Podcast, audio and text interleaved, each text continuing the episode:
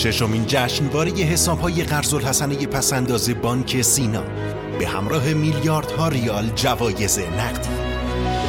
آخرین مهلت افتتاح حساب یا تکمیل موجودی 31 شهریور ماه. این خیر به حساب توست. بانک سینا.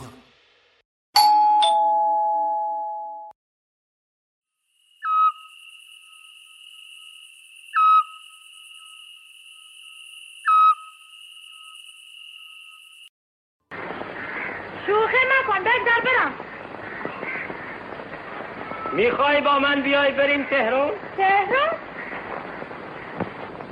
تهران که میگن دارت سنگیه، اما مردمش بدن. البته به خوبی شما که نیستن. والا سود باش سماور که صاف. من حالا دیگه میرم.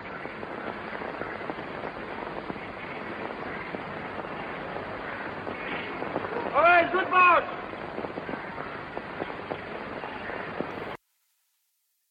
ایرونیا اولین بار سیوم آبان سال 1313 بود که این صدا رو شنیدن.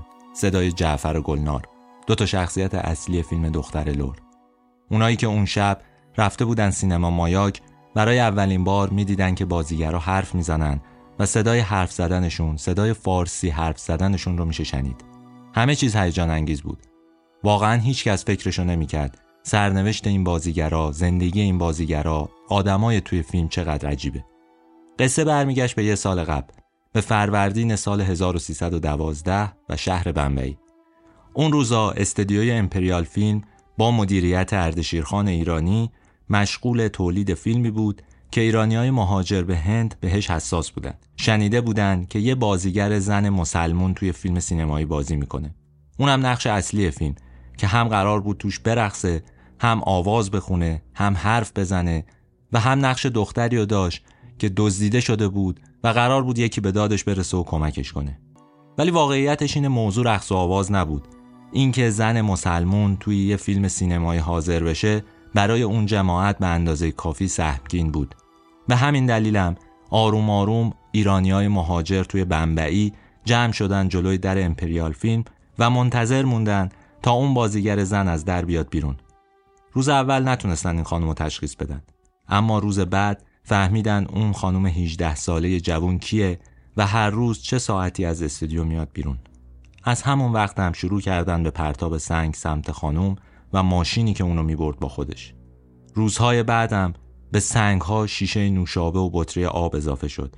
اونقدر وضعیت وخیم شد که اردشیرخان رئیس کمپانی امپریال فیلم تصمیم گرفت برای بازیگرش بادیگارد بذاره.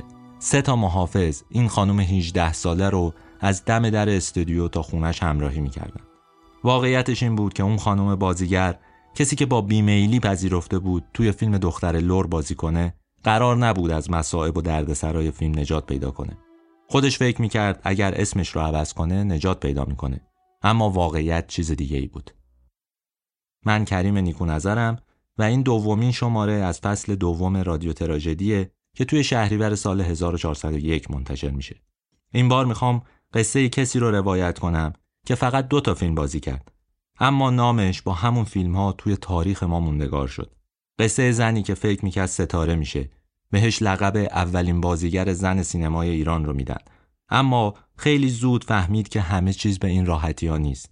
ناچار شد سالها دور از هیاهو زندگی بکنه، مخفی زندگی بکنه، با اسم مستعار زندگی بکنه و اصلا به روی خودش نیاره که بازیگر یه فیلم مهم بوده. قصه زنی که فکر میکرد بازی در اولین فیلم ناطق سینمای ایران افتخار بزرگیه، اما بعد فهمید که مردم کشورش اونو به خاطر بازی تو همین فیلم طرد کردن. کسی که با اسم واقعیش توی فیلم بازی نکرد، اما باز هم جون سالم به در نبرد از اتهامات مردم. قصه این شماره ما درباره صدیقه سامینژاد، مشهور به روحانگیزه. روحانگیز سامینژاد، بازیگر نقش گلنار توی فیلم دختر لور، همون دختر لور معروف.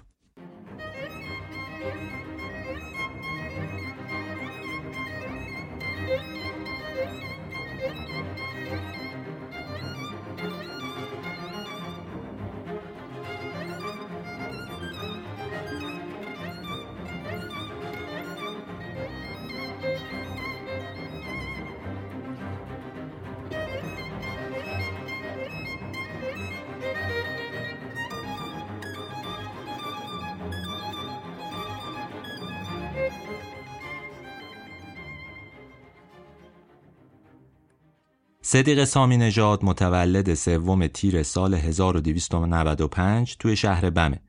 اطلاعات زیادی درباره خانواده خانم سامینژاد واقعا وجود نداره. تا اونجایی که معلومه یه خواهر داشته که بعدها هم باش زندگی میکنه، اما جایی ثبت نشده که برادر و خواهر دیگه‌ای به جز اون که گفتم داشته باشه یا اصلا پدر و مادرش کیان و چه کار میکردن. نکته روشن ماجرا اینه که وقتی این خانم 13 سالش بود، یعنی سال 1308، از ایران به هند به شهر بمبئی رفته. درباره اینکه چرا به بمبئی رفت، 2 روایت مستند و ثبت شده در واقع وجود داره. روایت اول گفته خود خانم سامینژاده. حدود 40 سال پیش محمد تهامی نژاد که مستندساز مشهوریه و پژوهشگر سینماست، یه فیلم مستند ساخت به اسم سینمای ایران از مشروطیت تا سپنتا. توی اون فیلم یه تیکه‌ای هست از خانم سامینژاد که درباره خودش حرف میزنه، حدود 6-7 دقیقه. حالا در ادامه پادکست صداشو پخش میکنم. توی همین قسمت خانم سامینژاد درباره ماجرای رفتنش به هند یه توضیحی میده. میگه توی بم پاش شکسته و اون برای عمل جراحی و درمان ناچار شده که بره بمبئی. یه خورده عجیبه دیگه، آدم به خاطر شکستگی پا از کشور مهاجرت کنه و بره اونجا. ولی به هر حال این روایت خود خانم سامینژاده. روایت دوم مربوط میشه به محمد ابراهیم باستانی پاریزی. سال 1335 آقای پاریزی خبرنگار مجله اطلاعات هفتگی بوده ظاهرا و توی شماره 776 مجله یه گزارشی درباره خانم سامینژاد نوشته. این گزارش جزئیات جالبی داره که بعداً دوباره بهش سر میزنم، اما اینجا یه نکته مهم داره. آقای باستانی پاریزی درباره مهاجرت خانم سامینژاد حرف زده. نوشته که صدیقه سامینژاد اون روزها یه نامزدی داشته به اسم دماوندی.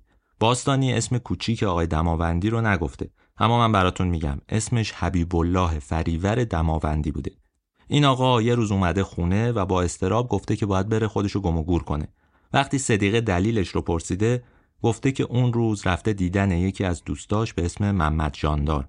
این جاندار یه تفنگ نوعی داشته، دماوندی اون رو قرض گرفته و همینجوری که داشته باش ور میرفته و نگاش میکرده، دستش رفته روی ماشه، گلوله شلیک شده و قلب محمد جاندارم رو سوراخ کرده. حالا این آقای دماوندی برای اینکه بتونه بیگناهیش رو ثابت بکنه و خودش رو از مهلک نجات ببره، بعد بیفته زندان و دوره طولانی رو تو حبس بگذرونه.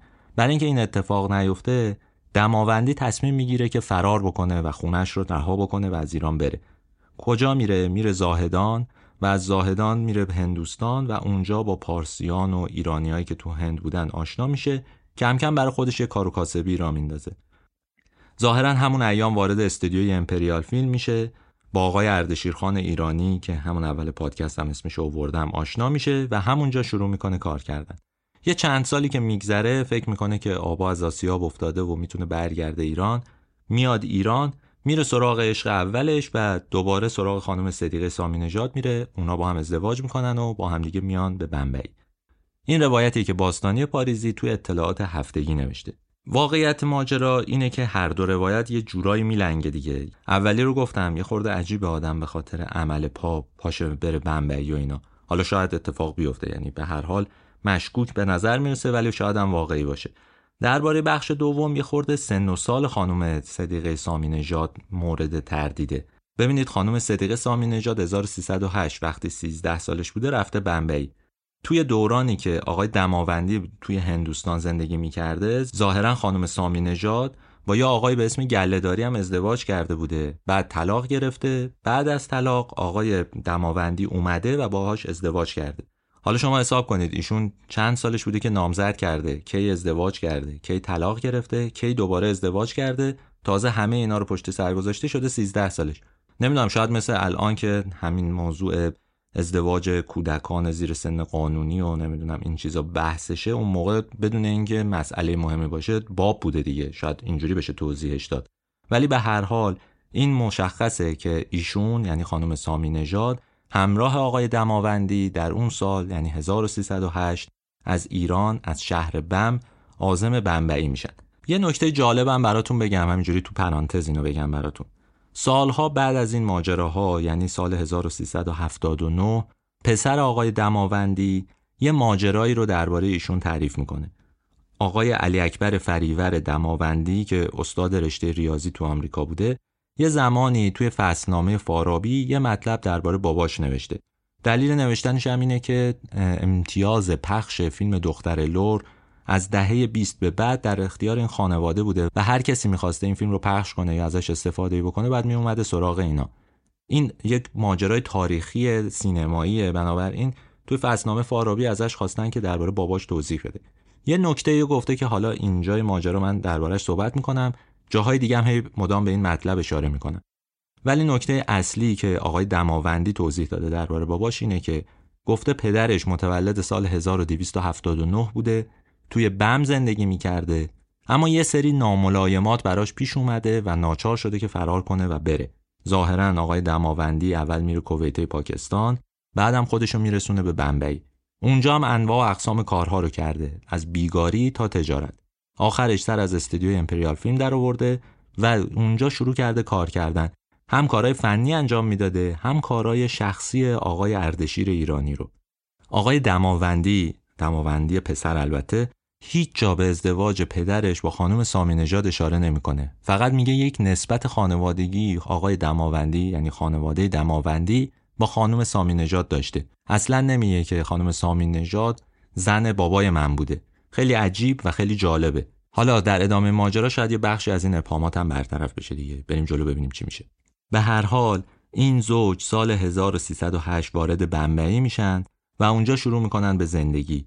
دیگه حالا ظاهرا عاشق و معشوق به هم دیگه رسیده بودن، راضی هم بودن از این سفر و از این زندگی تازه. آقای دماوندی توی استودیوی امپریال فیلم کار میکرد و بر پایه نوشته ها معلومه که ایشون اون زمان راننده اردشیرخان ایرانی بوده. حالا باید براتون توضیح بدم که آقای اردشیرخان ایرانی کیه و چرا تو قصه ما مهمه.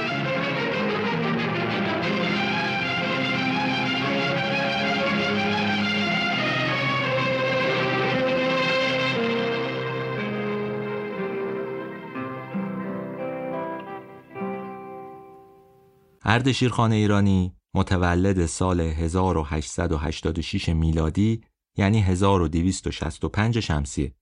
ظاهراً تو دورانی که زرتشتی‌ها خیلی تحت فشار بودن، ازشون جزیه می‌گرفتن بابت زندگی در شهرها، ناچار میشن که مهاجرت کنن به بمبئی. یعنی پدر مادرش به این دلیل از ایران مهاجرت میکنن و میان هندوستان.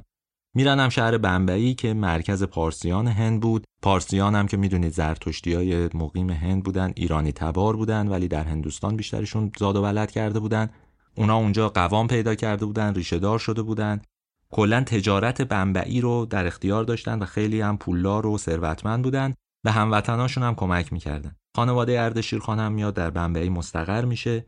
پدر اردشیرخان هم تو کار تجارت بوده، ظاهرا وسایل و ابزار موسیقی، ادوات موسیقی میفروخته. اردشیرخان بعد از اینکه درسش تموم میشه یه مدتی معلم میشه، یه مدتی میره بازرس شرکت نفتی میشه توی بمبئی، ولی بعد تصمیم میگیره که بیاد وارد کار تجارت بشه، مثل پدرش کار کنه.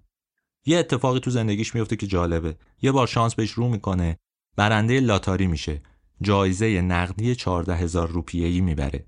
با همین پول شروع میکنه به پخش فیلم توی بمبئی. داریم درباره چه سالهایی صحبت میکنیم؟ مثلا 1904، 1905. سینما تازه داره سر و شکل میگیره دیگه. 10 سال از اختراع دوربین فیلمبرداری و ساخت اون فیلم‌ها گذشته. فیلم‌ها همه کوتاهن، تک پرده‌ای، هنوز زمان زیادی نداره. سینما هم اونقدر عالمگیر نشده، ولی به هر حال پاش به هندوستان رسیده. انگلیسی‌ها کاری کردن که سینما وارد هندوستان هم بشه. توی اون زمان آقای اردشیرخان یه شرکت میزنه برای پخش فیلم‌های کوتاه.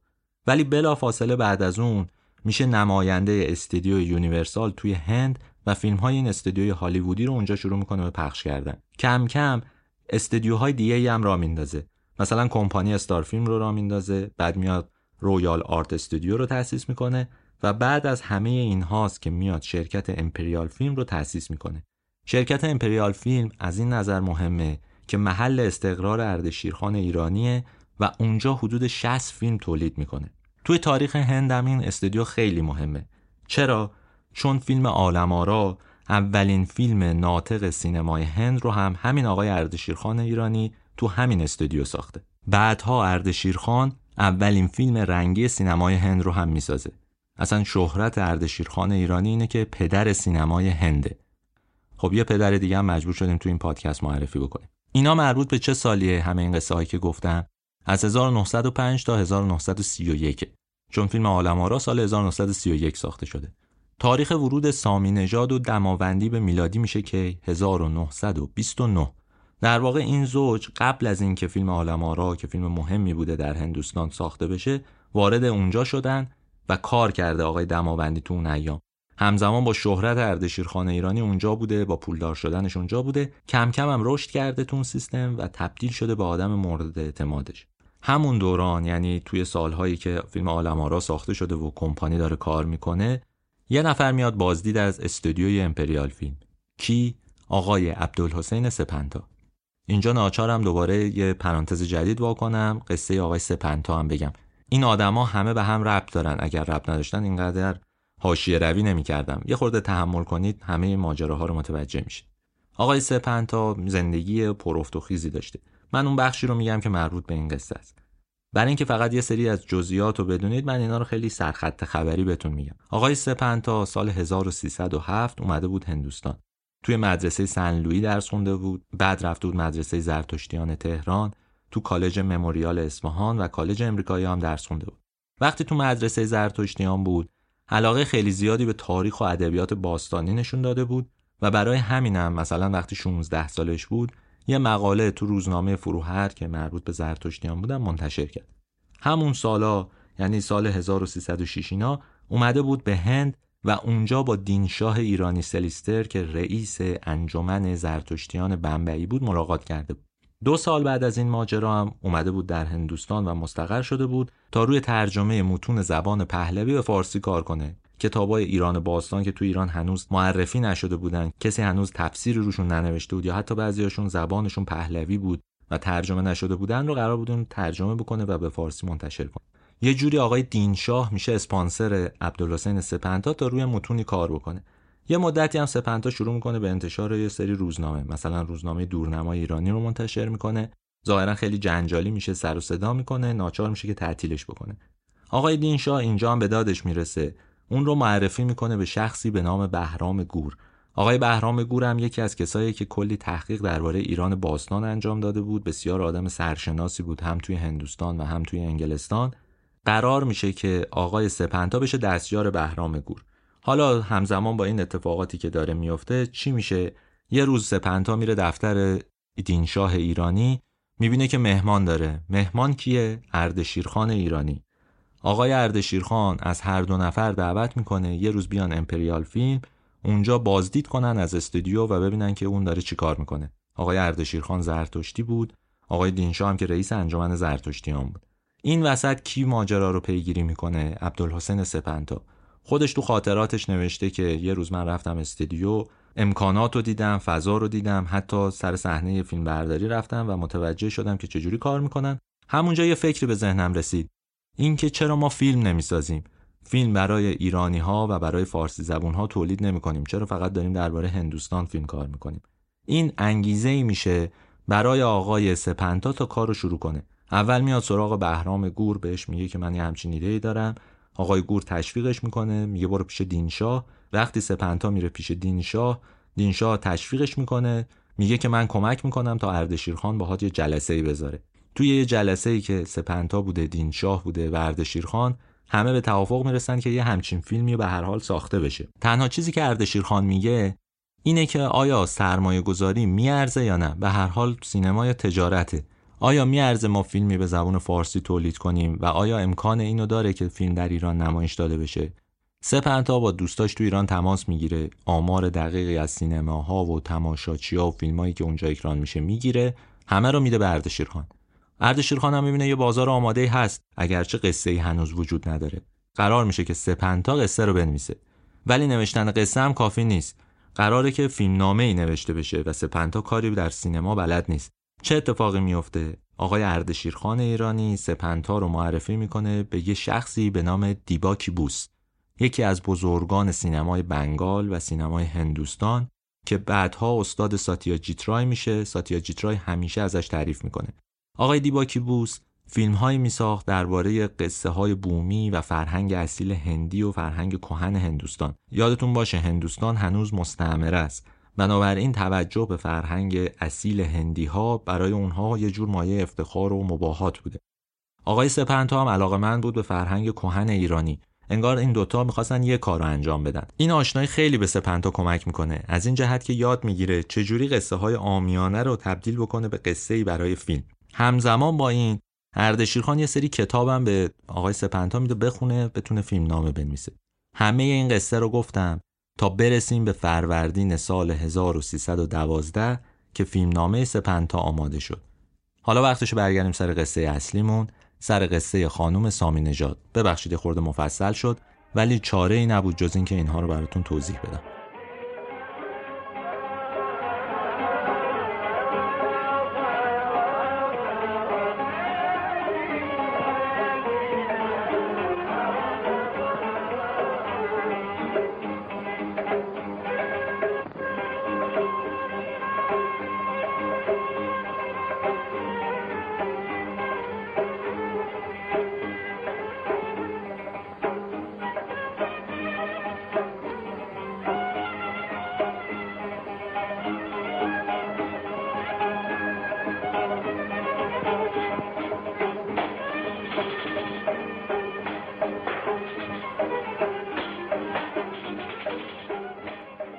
دیگه فکر کنم میدونید آقای سپنتا چه فیلمنامه نوشت دیگه.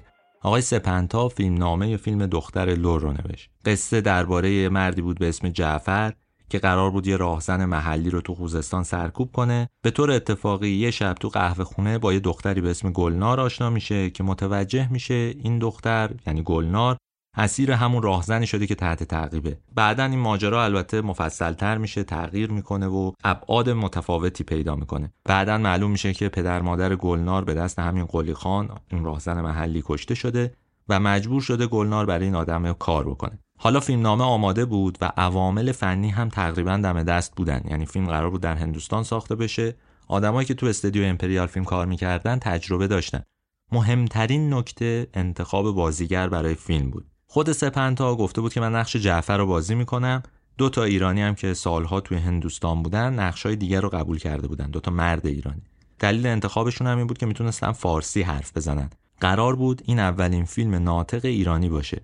خیلی نکته مهمی ها، تا اون موقع اوانه سوهانیان رفته بود و فیلم آبی و رابی ساخته بود که فیلم صامت بود، ولی هنوز چرخه سینما شروع نکرده بود به گشتن و عبدالحسین سپنتا بعد از تجربیاتی که تو هندوستان دیده بود و مواجهه‌ای که با فیلم‌ها داشت فهمیده بود که میتونه فیلم ناطق بسازه، فیلم صدادار بسازه. به هر حال برای همین بود که مهم بود بازیگرا بتونن فارسی حرف بزنن. البته مثل الان نبود که دستگاه صدا برداری اینقدر پیشرفته باشه، صداها رو یه جور دیگه میچسبوندن به نگاتیو و اینا که بحث فنی مفصلیه، ولی به هر حال اینو بدونید که قرار بود فیلم ناطق ساخته بشه.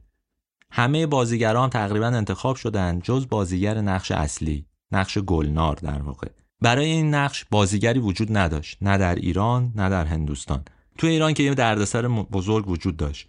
ماجرا این بود که زنهای ایرانی نمیتونستن تئاتر و نمایش و فیلم بازی کنن، ممنوع شده بود. حالا یه سری از متشرعین گفته بودن که این کار حرامه. مردم عادی هم خیلی سختگیرانه با این موضوع مواجه شده بودن و اجازه نمیدادن.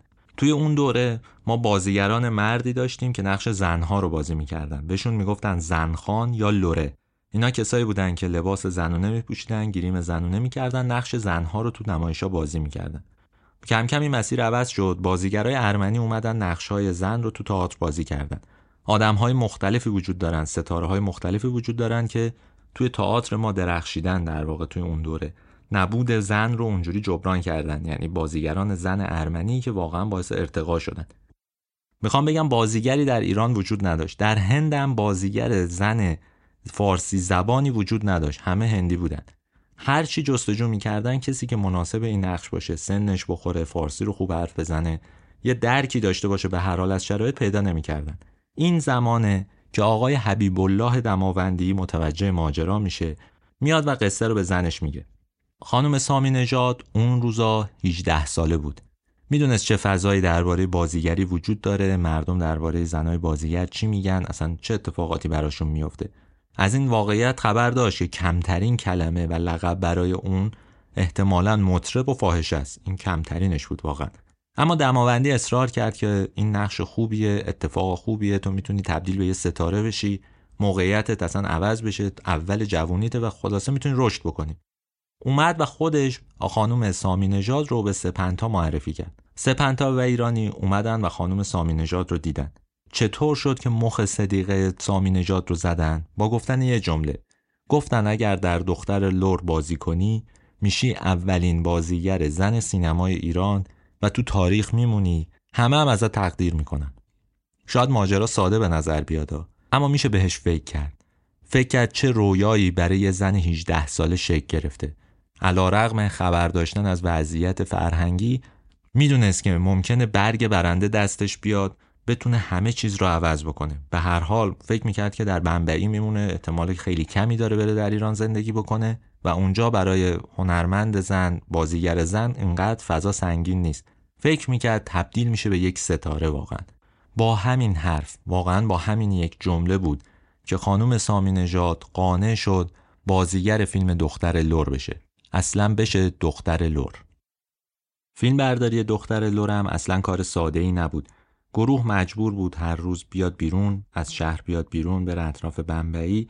یه جاهایی پیدا کرده بودن که شبیه ایران بود، شبیه اون جغرافیایی که می‌خواستن توی ایران باشه بود و فیلم رو اونجا فیلم برداری کنن. مشکل اصلی ولی اینا نبود. مسئله اصلی این بود که کم کم شایعه‌ای پیچید توی بمبئی که یه بازیگر مسلمان داره تو فیلم بازی می‌کنه. گفتم ایرانی هم حساس بودن به این موضوع، فرقی نمی‌کرد کجای دنیا باشن. ظاهراً هر جایی که یه زنی یه کاری می‌کرد اینا بهشون برمی‌خورد. توی بمبئی هم این خبر به گوش ایرانی‌ها و مخصوصاً کرمانی‌های مقیم بمبئی رسید. اونا هم جمع شدن جلوی امپریال فیلم. جلوی در امپریال فیلم تجمع می‌کردن. یکی دو روز اول هی چشش کردن ببینن که کی میاد کی میره. روز دوم سوم بود که فهمیدن خانم سامینژاد که اهل کرمونه داره توی این فیلم نقش اصلی رو بازی میکنه.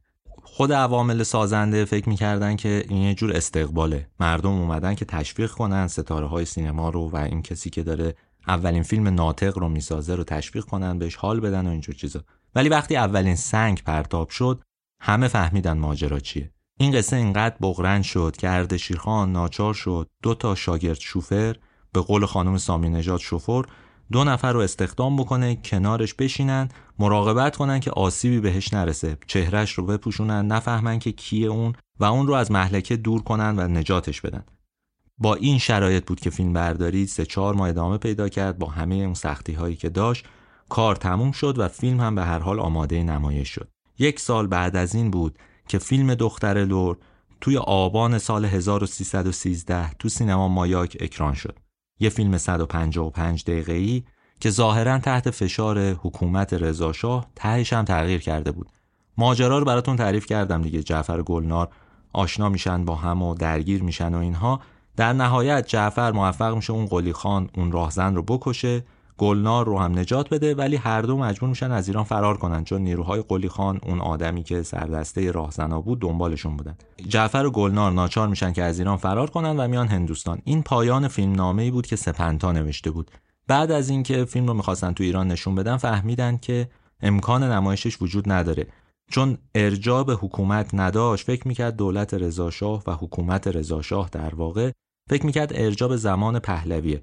اومدن اول فیلم نوشتن که اصل قصه در دوره قاجار میگذره. یه سری تصویرم برای آخر فیلم برداری کردن از اینکه ایران پیشرفت کرده و رشد کرده و شرایطش عوض شده. در نهایت جعفر و گلنار وقتی میبینن ایران عوض شده هر دو برمیگردن از هندوستان به ایران. این پایانی بود که برای فیلم دوباره نوشته شد، فیلم برداری شد و اضافه شد به فیلم دختر لور. این قصه یه که تو تاریخ‌های سینما هم اگه بخونید وجود داره. ولی حالا برگردیم سر اکران دختر لور. وقتی فیلم توی ایران اکران شد همون روز اول میگن اینقدر شلوغ بوده که سپنتا مجبور شده بره بالای سن حرف بزنه، بگه خورده آرومتر تا اصلا صدای بازیگرا رو بشنوید. فیلم موفقی بود. اولا چندین بار توی اون سال اکران شد، نقدای مثبتی روش نوشته شد، بسیار پرفروش شد. معمولا فیلم‌ها اون موقع 10 روز 2 هفته اکران می‌شدن، این فیلم حدود 2 ماه روی پرده بود. کم کم همه جا هم اکران شد، یعنی شهرهایی که سینما داشتن.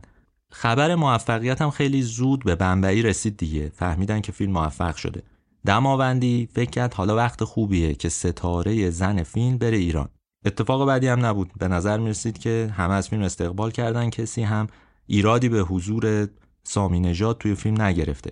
میگن وقتی کشتی تو ساحل آبادان پهلو گرفت و خانم سامینژاد و آقای دماوندی اومدن پایین، مردم شروع کردن به کل زدن و تشویق کردن و حلقه گل انداختن گردن اینا و یه استقبال پرشور ازش شد. خب اولین تصویر پس تصویر خوبی بود. همین اتفاق توی اصفهان و تهران هم افتاد. توی این دوتا شهر هم مردم از فیلم و از ستاره فیلم استقبال کردند. ماجرا کی خراب شد؟ وقتی این زوج تصمیم گرفتن که برن به بم، همون شهری که توش به دنیا اومده بودن، با هم آشنا شده بودن و حتی ازدواج کرده بودن. وقتی رسیدن اونجا معلوم شد که خانواده صدیقه سامینژاد به شدت تحت فشاره. هم اطرافیان و هم مردم محلی اونا رو تحت فشار گذاشته بودن. با همون لقبایی که گفتم، اینکه دخترتون رفته خارج از کشور مطرب شده، اینکه دخترتون فاحشه شده، اینکه دخترتون رقاصه است، اینکه دخترتون مایه آبروریزی شهره، مایه شرم شهره و هزار تا چیز دیگه. خیلی چیز عجیبی بود. حالا البته الان عجیب میاد و اون موقع به نظر میرسید که این کار مرسومیه. اینکه اون رفته یه فیلم بازی کرده کار عجیبیه. کار به جای رسید که صدیقه سامینژاد برای اینکه فشارها و دعواها و متلک‌ها رو کم بکنه و اصلا بگه اون یه آدم دیگه است، تصمیم گرفت فامیلش رو عوض کنه. از همون سال 1313 بود که صدیقه سامینژاد شد صدیقه دماوندی. یه نکته هم بگم که فراموش کردم تو بخش قبلی براتون توضیح بدم. صدیقه سامینژاد با یه اسم هنری توی اون فیلم حضور داره، با اسم روحانگیز. حتی فامیل هم نداره. ولی واقعیت رو که نمیتونست انکار بکنه دیگه. مردم دیده بودن اون رو توی فیلم و حالا قابل قبول نبود براشون. همین شد که صدیقه و حبیب دماوندی تصمیم گرفتن برگردن بمبئی، جایی که به هر حال فشارها کمتر بود. یک سال بعد از برگشتنشون به بمبئی بود که دماوندی و سامینژاد از همدیگه جدا شدن. پس تو حالا مال لورها هستی ها؟ خیر، اینطور نیست. پولیخان اگر که دزدست ولی در مثل همه لورها آدم جونمردی، مردانگی دارد. مخصوصا سپرده که کسی دست بی حرمتی به من دراز نکنه. فقط همه زمدان پدر سوخته است. من هم میترسم به پولیخان بگویم. پس اگر تو از این زندگی خسته هستی چرا از اینجا نمیری؟ چطور میتوانم بروم؟ اگر میل داشته باشی وقتی من برگشتم تو رو با خودم میبرم. قبل از اینکه قصه رو ادامه بدم یه توضیح بدم درباره فیلم دختر لور و حوادثی که توی اون فیلم اتفاق افتاده مربوط به خانم سامینژاده. یکیش این بود که گفتم خانم سامینژاد اهل کرمان بود، لهجه کرمانی داشت. سپنتا وقتی دیده بود که این لهجه تغییری نمیکنه، اومد و یه بک‌گراندی به قصه اضافه کرد. گفتش که این دختر کرمونی بوده، از کرمون ربوده شده، اومده و در خوزستان بین توایف لور داره زندگی میکنه. برای اینکه هم مفهوم دختر لور رو حفظ کنه و هم لهجه کرمونی خانم سامینژاد رو توجیه بکنه. ایده جالبی بود به هر حال. این یه موضوع. موضوع دوم مربوط به خود خانم سامینژاد میشه. ظاهراً توی یکی از اون تمرین‌هایی که داشتن انجام میدادن برای فیلمبرداری، خانم سامینژاد با کفش پاشنه بلند سوار اسب شده و شروع کرده چارنل رفتن. بعد از یه مدتی ظاهراً اسب زمین خورده، خانم سامینژاد به شدت آسیب دیده، میگن دچار زخم‌ها و پارگی‌های شدید تو بدنش شده، اونقدری که میگن کفش پاشنه بلند باعث یه جراحت خیلی شدید شده. میگن همین جراحت مانع از بچه‌دار شدن خانم سامینژاد شد. یه پزشک زنان شاید بتونه توضیح بده که چه نوع جراحتی میتونه باعث نازایی بشه واقعا. ولی میتونید تصور کنید دیگه این جراحت باید چقدر سنگین باشه، چقدر وخیم باشه و تبعاتش هم چقدر باید سنگین باشه. نمیشه بعد از یه همچین جراحتی و یک همچین اتفاقی آدم فکر کنه که این بازیگر برمیگرده سر کار. حالا این روایتیه که درباره بچه‌دار نشدن خانم سامینژاد به دلیل بازیش توی فیلم دختر لور تعریف کردن. راست و دروغش با راویانی که تو این سالها این قصه رو تعریف کردن.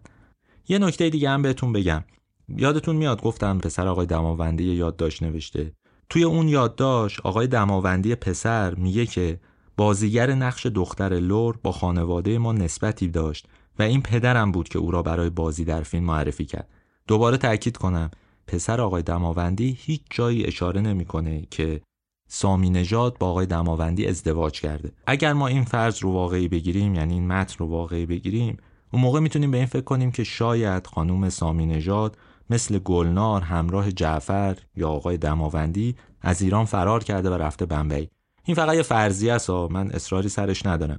بر اساس اون نوشته دارم اینو میگم چون به ما نزدیک‌تره و نوشته‌ای که وجود داره درباره پدر اون شخص مربوط به روایت تاریخی و اینا نیست، شاید بشه بهش توجه کرد. به خصوص که خانم سامینژاد درباره مهاجرتش و علت مهاجرتش خیلی روشن صحبت نکرده، گفته فقط پام آسیب دید و اینجور چیزا، نمیشه فهمید دقیقاً چیه.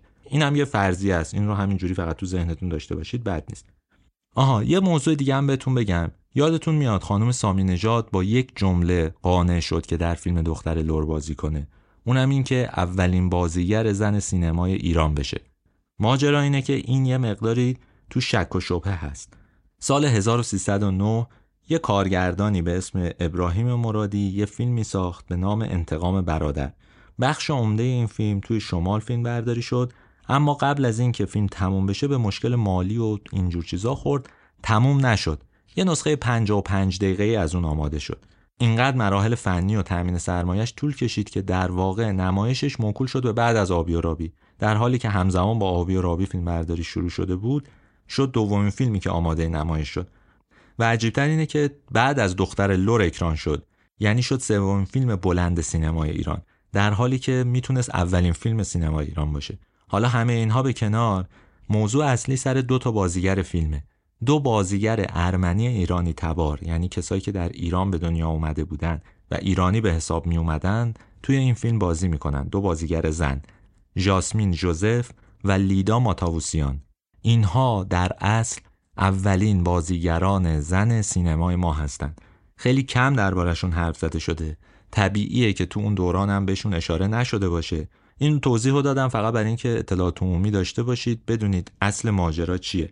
ولی اگر کسی از شما پرسید یا مثلا توی جدول باش مواجه شدید که آقا اولین بازیگر زن سینمای ما کی بوده، لطفاً همون روحانگیز سامینژاد یا صدیقه سامینژاد رو بنویسید، چون این دو نفر بنده های خدا هرگز دربارشون حرف زده نشده، کسی چیزی دربارشون نگفته، محجور موندن و حالا شاید بعد یه وقتی سراغ اونها هم بره. قصه زندگی سامینژاد با سینما گره خورده. هر کاری بکنید نمیتونید ازش دور بشید و این دوتا رو از هم جدا کنید. سال 1314 سپنتا آماده میشد سومین فیلمش رو تولید کنه. یه سال قبل از اون فردوسی رو برای جشن هزاره ساخته بود، جشن هزاره فردوسی. حالا میخواست بره سراغ یه قصه دیگه. قصه چی بود؟ شیرین و فرهاد، همون شعر مشهور ادبیات کهن ما. سپنتا تمام دیالوگ‌ها رو به صورت شعر نوشته بود و باید بازیگرها آواز می‌خوندن. نیاز بود که بازیگری باشه توانا، بتونه دیالوگ‌ها رو کامل حفظ کنه، بلد باشه شعر بخونه، بلد باشه بازی کنه و اینها. حالا کم کم بازیگرای زنی هم مطرح شده بودن. یکی از اونها فخرالزمان جبار وزیری بود که توی ایران کار میکرد، تحصیل کرده فرنگ بود، اومده بود توی ایران کار کنه، نشده بود. یه دوره‌ای اوهانیان سعی کرد جذبش بکنه، باش فیلم کار کنه، تو حاج آقا اکتور سینما بازی کنه، ولی نشده بود. حالا مهاجرت داشت میکرد به هند، به درخواست سپنتا بیاد در هند و نقش شیرین رو بازی کنه. قهرمان قصه ما اینجا چیکاره بود؟ خانم صدیقه یا همون روحانگیز که اسم هنریش بود، قرار شد توی فیلم یه نقش کوتاه بازی کنه، نقش شکر که نقش مکمل بود توی اون فیلم و قرار بود دیالوگ‌های کمتری داشته باشه، کمتر هم بروز داشت. یه دلیل عمده‌اش گفتم این بود که به هر حال فارسی رو قرار بود بدون لهجه حرف بزنه، بلد باشه شعر بخونه، بلد باشه آواز بخونه. این چیزایی بود که جبار وزیری به هر حال توانایی انجامش رو داشت. این دومین فیلمی بود که صدیقه سامینژاد بازی کرد. مهمترین اتفاق ولی اینها نبود. سر صحنه همین فیلم بود که صدیقه با یه بازیگر ایرانی به اسم نصرتالله مهتشم آشنا شد. آقای مهتشم از بازیگرای با تجربه تئاتر بود. از شمال ایران اومده بود، اونجا کار کرده بود. بعدم اومده بود تهران، تو استودیو درام کرمانشاهی، استودیوی نکیسا و بعد تو تئاتر تهران کار کرد. این آقا البته شهرتش به خاطر یه چیز دیگه است، چون همسر خانم ژاله اولوف شد. بیشتر بابت این ازدواج مشهوره، چون میدونید یه دوره‌ای ژاله مهتشم میگفتن به خانم اولوف. شهرتش به خاطر همین ازدواج بود. ولی قصه که ما تعریف میکنیم مربوط به سال 1314 است. آقای مهتشم یک سال قبل از اون اومده بود به هندوستان و تو فیلم فردوسی بازی کرده بود. حالا قرار بود تو شیرین و فرهاد هم نقش مهمی رو بازی کنه. همونجا بود که این دو نفر عاشق هم شدن و با همدیگه ازدواج کردن. میگن ازدواجشون خیلی دوام نیاورد، کمتر از یک سال طول کشید. قصه هم این بود که مهتشم برگشت ایران، برای یک سفری اومد ایران و به محض اینکه پاش رسید روی خشکی ایران درخواست طلاق داد، غیابی طلاق گرفت از خانم سامینژاد. فیلم شیرین و فرهاد خب تو ایران اکران شد، فروش بدی هم نداشت، ولی دیگه اهمیت خانم سامینژاد کم شده بود. حالا یه بازیگری وجود داشت به نام جبار وزیری که توانایی بازی بیشتری داشت، دربارش بیشتر حرف می‌زدن. ضمن اینکه سپنتا می‌خواست فیلم بعدیش رو باز با اون کار بکنه، از استودیو امپریال فیلم اومده بود بیرون. خلاصه اتفاقات عجیب و غریبی داشت می‌افتاد. حسابشو بکنید دیگه، یه خانومی حدوداً 20-21 ساله که 3 بار ازدواج کرده، در هر 3 بار شکست خورده، فکر می‌کرده میتونه ستاره فیلم فارسی بشه، فیلم ناطق ایرانی بشه. حالا آروم آروم عقب زده شده، تبدیل شده به نقش مکمل و حتی برای فیلم بعدی قرار نیست میان سراغش.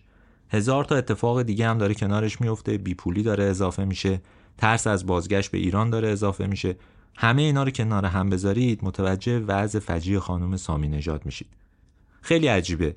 از سال 1314 تا سال 1326-27 هیچ خبری از خانم سامی نژاد منتشر نمیشه. شما هر چه قدم سرچ بکنید متوجه میشید که این دوره که یه دوره طولانی هم هست، اصلاً خبری از خانم سامی نژاد وجود نداره. بعد از اونم که تازه میاد ایران، خبر بازگشتشه که مسئله سازه، اون چیزی که خودش تعریف کرده، یعنی جای انعکاس پیدا نکرده. قصه همینه که وقتی وارد ایران میشه، این بار با اسم صدیقه سامی نژاد وارد ایران میشه، دوران زندگی سختی رو میگذرونه. خانم سامی نژاد بعد از اینکه برمیگرده ایران، میره پیش خانواده‌اش. ظاهراً پدرش فوت شده بود، مادرش زنده بود و همراه خواهرش. اینا یه مدتی با هم زندگی میکنن و بعد از اون مهاجرت میکنن و میان تهران توی محله پایین شهر زندگی میکنن. روایت ها اینه که زندگی خیلی سختی داشتن چون کاری برای خانم سامی نژاد پیدا نمیشد. خانم سامی نژاد، اینو بهتون بگم، درس خونده بود. مدرک تحصیلیش سیکل دوره اول متوسطه بود. یه مقداری حالا سیستم آموزشی اون زمان متفاوت بود، ولی با همین مدرک سیکل موفق شده بود که بره آموزش پرستاری ببینه. پرستار بود. تو همون ایام بود که موفق شده بود یه کاری در اداره بهداری یا وزارت بهداری پیدا کنه توی شهرستانی و بره اونجا و شروع کنه به زندگی کردن. توی این دوران هر چقدر از فیلم دختر لور حرف زدن، دختر لور رو نمایش دادن، درباره بازیگراش حرف زدن، درباره سپنتا حرف زدن، اشاره‌ای هم به خانم سامی نژاد کردن، ولی هیچکس پیگیری نکرد که ببینه این بازیگر کجاست. یعنی حتی خیلی ها نمیدونستن سامی نژاد حداقل تو سال 30-31 در ایران زندگی میکنه. این نکته مهمیه که بدونید، سپنتا هم نتونست در ایران موفق بشه. بعد از اینکه سال 1115 فیلمی به اسم چشمان سیاه ساخت، اینقدر به مشکل خورد که تصمیم گرفت بره در اصفهان و توی کارخونه پنبریسی کار بکنه. خیلی زندگی عجیب و غریبی داره آقای سپنتا. توی دوره‌های بعدم کسی بهش رجوع نمی‌کرد. شعر مینوشت مثلا در اصفهان و اینا، ولی وضع خانم سامی نژاد از اونم بدتر بود. هم خودش دیگه مایل نبود ازش اسمی برده بشه، از ترس اینکه باش برخورد تند بکنن مردم.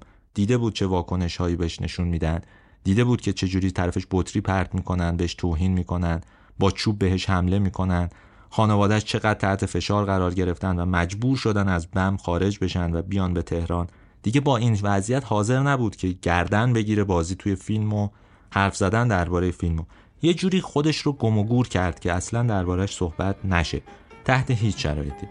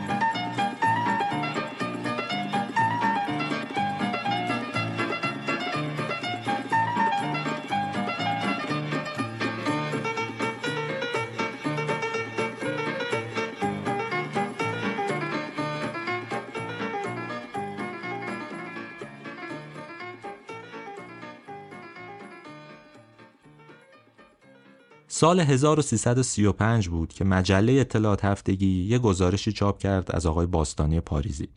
باستانی پاریزی رفته بود توی جلسه امتحان سوم متوسطه. اونجا یه خانومی دیده بود که علیرغم جوونیش کاملا شکسته شده بود. یکی از ممتحنا صداش کرده بود و بهش گفته بود که این خانومو میشناسید؟ باستانی گفته بود نه. گفته بود این همون دختر لوره. روایت باستانی پاریزی درباره زندگی دختر لور توی یک صفحه اطلاعات هفتگی منتشر شده.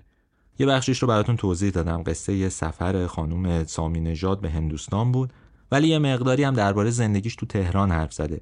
گفته که خانم سامینژاد گرفتار مشکلات مالی جدی بود تو تهران، اونقدر که ناچار شدن وسایل خونهشون رو بفروشن تا بتونن پول دستشون بیاد و زندگی بکنن. یه مدت که گذشته بود، مادر صدیقه بهش گفته بود که بره اداره بهداری درخواست کار بده، چون ظاهراً اداره بهداری جیرفت پرستار استخدام میکنه.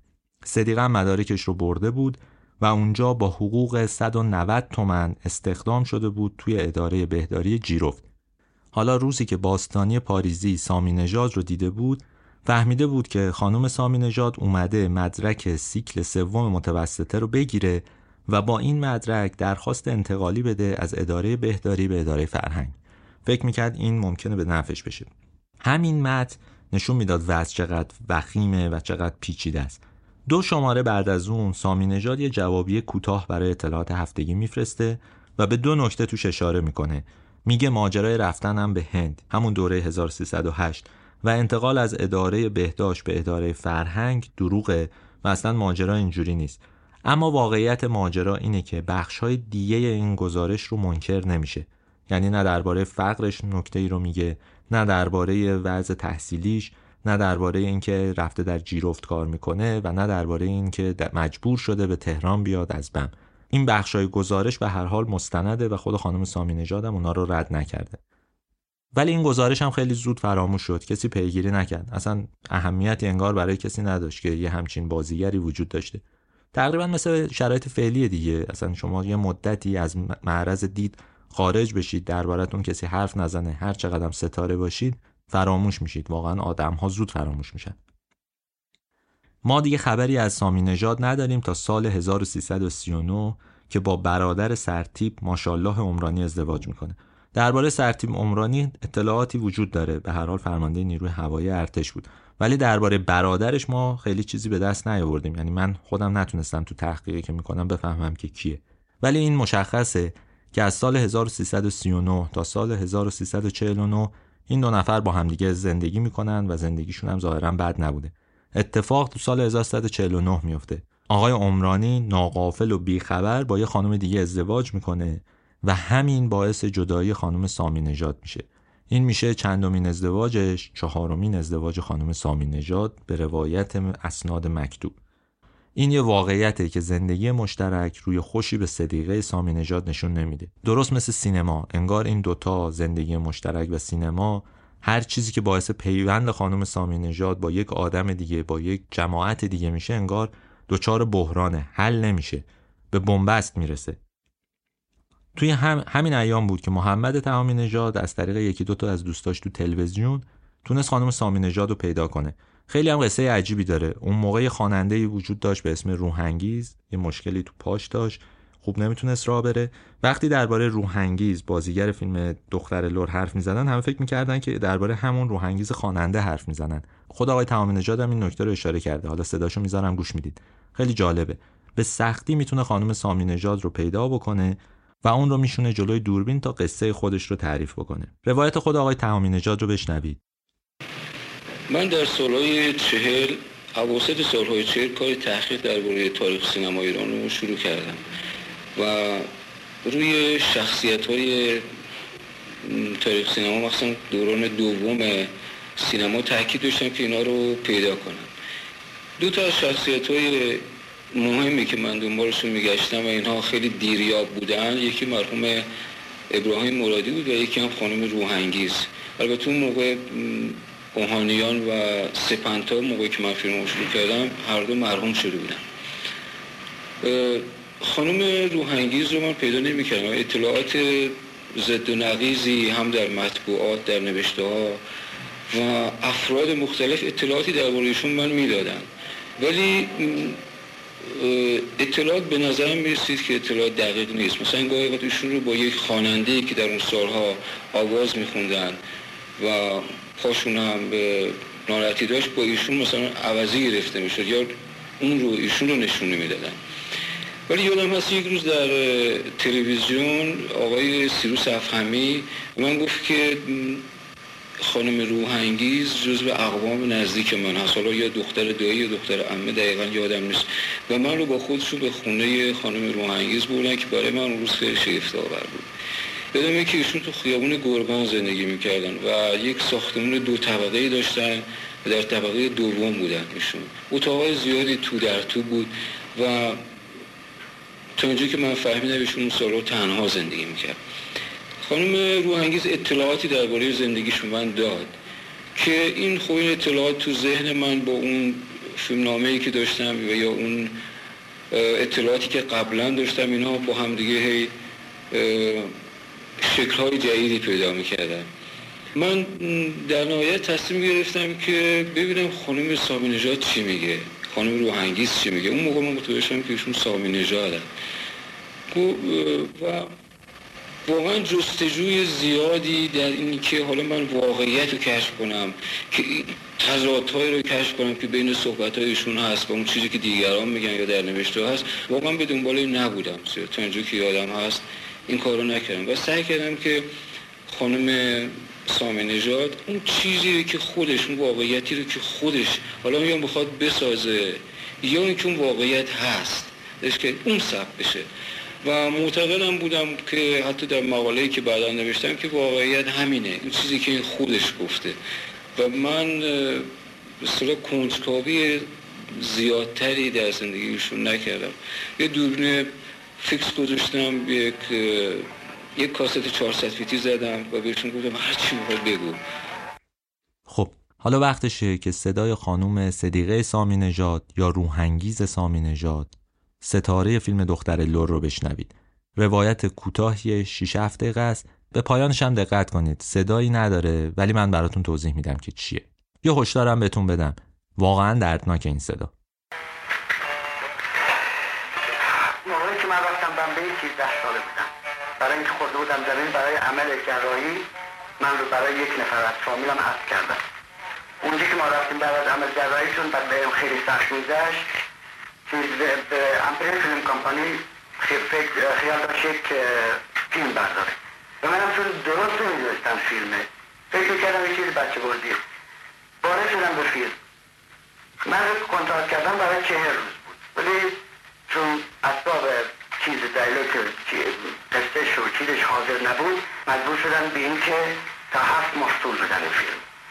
آقای سپنتا تمام وقت در موقع فیلم برداری مجبور بود بگید که هرچی ما در فیلم میخواییم بگیم باید بنویسید، چون هیچ حاضر نبود برای فیلم برداری. شما فکر میکنین که در اون موقع آرتیستی خیلی راحت بود؟ نه، این که از سختی در فیلم، در گفتن، در کار کردن، هیچ تکلیف معلوم نبود که جلوتر چی برای ما حاضر کرد.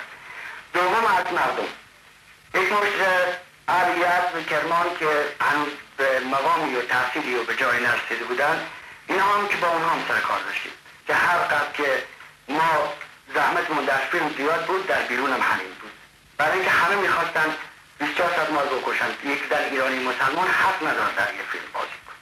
ها شما ببینید ما چه حال باید باشیم. هر موقع که از دور شرکت میامدیم بیرون، مجبور بودیم 3 نفر مستحفظ داشته باشیم، 2 نفر شوفور، 1 نفر کمک شوفور، برای اینکه ما چاقو نزنن، اتومبیلمون چیز نکنن، شیشه پرت نکنن. هر سینما که میرفتیم باید یا یک چیزی سرمون بندازیم که نشناسیم. اگر میرفتیم شیشه نمیدونم صدر بهمون شما چی میگید، یعنی سیفون بهمون پرت میکردن، کانادا درای.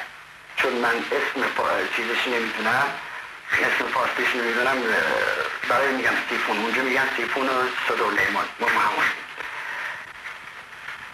که چی بگم. والله من که برای همین چیز از آرتیستی دست کشیدم، برای بس که سختی از مردم و از چیز فیلم برداری که مرتب وقتی سرکار ما وارد میشتیم هیچ تکلیفی نداشتیم، برای همین من دست کشیدم. دوم از اون که در ایرانم مادر و خواهر و فامیل من تمام به عذاب و فشار مردم بودن، خدا شاهد. برای اینکه اون میگفت دختر خالت تو مدرسه میرم، میگو دختر خالت داره فیلم بازی میکنه، اون یکی میگفت خواهرت داره فیلم بازی میکنه، اون یکی میگفت آرتیست شده، اون یکی میگفت اینطور شده، اون یکی میگفت اینطور شده. فشار از دو طرف، عمو، دایی، پدر، مادر، و من فشار آوردن که نباید دیگه در فیلم بازی کنم. و از اون برم فشار ایرانی ها که هر جا میرفتم باعث ناراحتی بود، ولی یه خوشبختی بود. وقتی که وارد ایران شدم باز کمال و خوبی طرابادان از من پذیرایی کردن، هم در تهران و هم در اصفهان. خیلی خوب از من پذیرایی کردن. در آبادان جلوم شاگرد مدرسه آمد، خیلی جمعیت آمد، خیلی از این استقبال کردن. ولی کرمان که رفت بودم باید از یه سولاخ بیرون برم، قایم بشم برای اینکه مردم ندونن که من چه کاره بودم، چی بودم. هنوزم که هنوزه دخترها خاله ما میگن هنوز ضربه سر ما خوردیم، تو مدرسه به ما اینا رو حاصل میدادن. شما فکر کنید امروز روز اینقدر راحت آسوده شما چیز کار میکنید، مثل ما بود. ما خیلی سختی کشیدیم. دیگه چی برای تو تعریف کنم؟ هر چی میخواین بپرسید من بگم. زندگی دوی هم رفته خیلی سخته.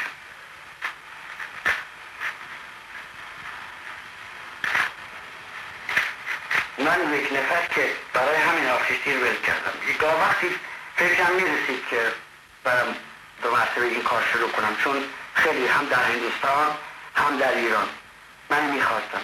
یاد همین سختی ها و همین ناراحتی هایی که ایرانی ها و مردم به من دادن برای همین ترک کردم و چند سال گوشه میشینم اصلا میل ندارم که هیچ کس بدون من کجا هستم. هر قدرم روزنامه ها مخصوصا زنروز بعد درباره من مینویسه، من همیشه گوش میدم ولی هیچ وقت جواب نمیدم. هر روز یعنی چیز دیگر اجاد میگن. امروز میگن زن یه نفر کارگر نوکر شرکت امپریال فیلم کمپانی بودن، فردا میگن نمیدم شوهرش همشیکر، پریروز میگن. هر روز یه چیزی برام میگه. فخرالزمان جبار وزیری بود، اون کی میگه اون بود، اون کی بود. اصلا نه تغییر میکنن نمیپرسن. مثل اولی که در فیلم وارد شده بودم هم تو سختی کشیدم. از روزی هم ایرانی 18 سال بودم همین سختی ها دارم.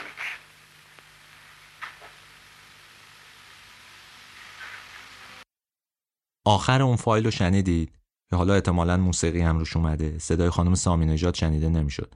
تو تمام این مدت تو فیلمی که ازش وجود داره خانم سامینژاد داره گریه میکنه. بعد خواستم بهتون بگم زندگی چه میکنه با آدما. این آخرین باری بود که خانم سامینژاد جلوی یه دوربین نشست و تعریف کرد ماجرای خودشو. بعد از اون رسما گم و گور شد. هیچکس هیچ اطلاعی ازش نداشت. چیزایی که تعریف میکنم گزارش‌ها و نوشته‌هایی که درباره خانم سامینژاد بعد از مرگش منتشر شده. ولی واقعیتش اینه تا سال 1376 هیچ کس نمیدونست خانم سامینژاد اصلا زنده است یا مرده، ایرانه یا خارج از کشوره، فقیره یا پولدار. همه یادشون رفت. خانم سامینژاد تا سال 1364 توی خونه دو طبقه تو خیابون گرگان با خواهرش زندگی میکرد. این آخرین خبریه که مربوط به دهه 60 از خانم سامینژاد داریم. ولی 10 اردیبهشت 1376 بود که یه خبر درباره خانم سامینژاد منتشر شد. اون روزها مجله سینما به سردبیری فریدون جیرانی منتشر میشد و خبری رو منتشر کرد درباره خانم سامینژاد. خبر این بود: دختر لور درگذشت. صدیقه سامینژاد 10 اردیبهشت 1376 توی خونه خودش از دنیا رفته بود. تازه اون موقع بود که همه یاد این خانم افتادن. خود فریدون جیرانی یادداشتی نوشته و گفته که وقتی به من خبر رو دادن و گفتن خانم سامینژاد فوت کرده، من سوال پرسیدم که اصلا مگه زنده بود تا الان؟ یعنی هیچ کس حتی خبر نداشت که اون زنده است یا مرده. اطلاعات درباره این دوران زندگیش هم واقعا دردناکه. توی تمام این سالها، یعنی از سال 1364 65 تا زمان مرگش، توی واحد جدا و مستقل از خواهرش زندگی می‌کرده. یه روایت هست که تو پاسداران زندگی می‌کردن، یه روایت هست که تو خیابون گرگان. نمیدونم کدوم درست داره، ولی هر دوش مکتوبه و وجود داره. ولی با درباره بعضی از این جزئیات با قاطعیت حرف میزنم. یکیش اینه که خانم سامینژاد از سال 1374 مبتلا به آب مروارید میشه و بیناییش رو از دست میده کم کم. یعنی وقتی از دنیا میره بیناییش دیگه کامل نبوده و خیلی از دست رفته بود.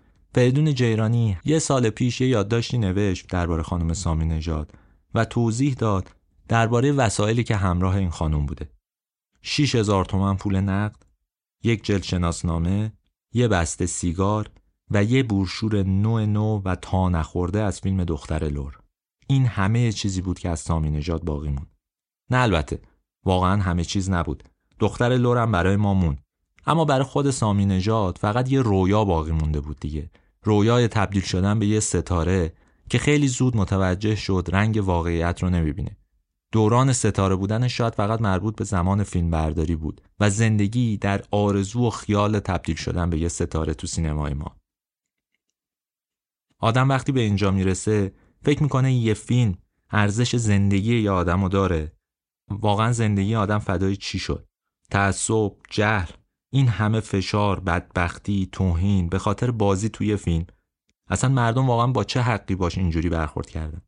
جواب هر کدوم از سوالا شاید وضع فعلی ما رو نسبت به آدم‌های دیگه، نسبت به بازیگران، نسبت به کسایی که سعی می‌کنن متفاوت عمل بکنن رو بده. واقعا میشه بهش فکر کرد.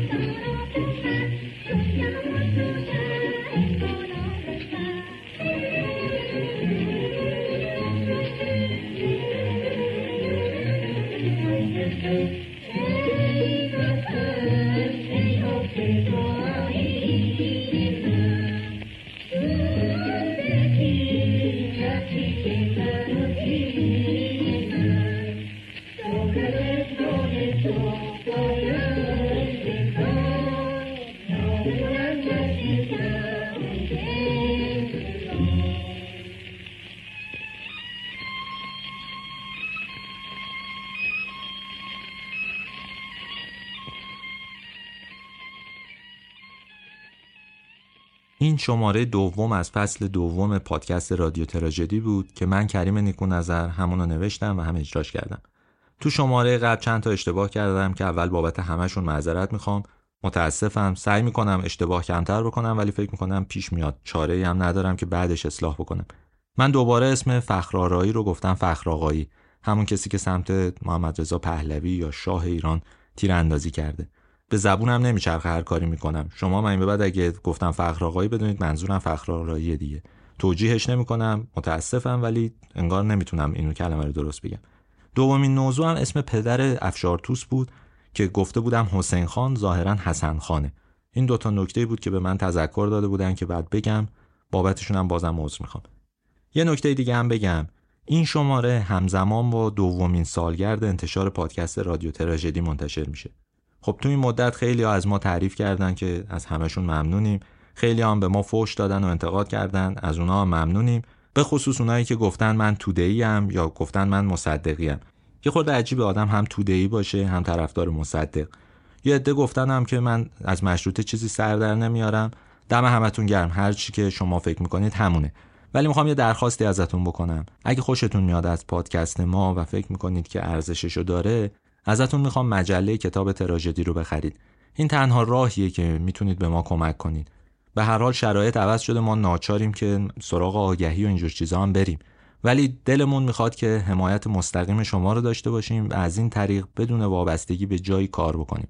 امیدوارم مجله کتاب تراژدی رو بخونید، چون به هر حال مجله‌ایه که در ادامه رادیو تراژدی داره منتشر میشه. شاید خیلی کاملتر از رادیو تراژدی هم باشه، میارزه خریدنش واقعا. امیدوارم خوشتون بیاد و بخرید اون مجله رو، یه جوری هم از ما حمایت کنید. اگه نکته‌ای هم درباره این شماره پادکست یا شماره‌های دیگه داشتید، یه سر بزنید به سایت ما radiotragedy.com یا صفحه ما توی اینستاگرام. اونجا پیام بدید حتما میخونیم. نگران نباشید، ما حتما پیام‌های شما رو میخونیم. چه فحش بدید چه تعریف کنید، حتما پیاماتون رو همه ما میخونیم.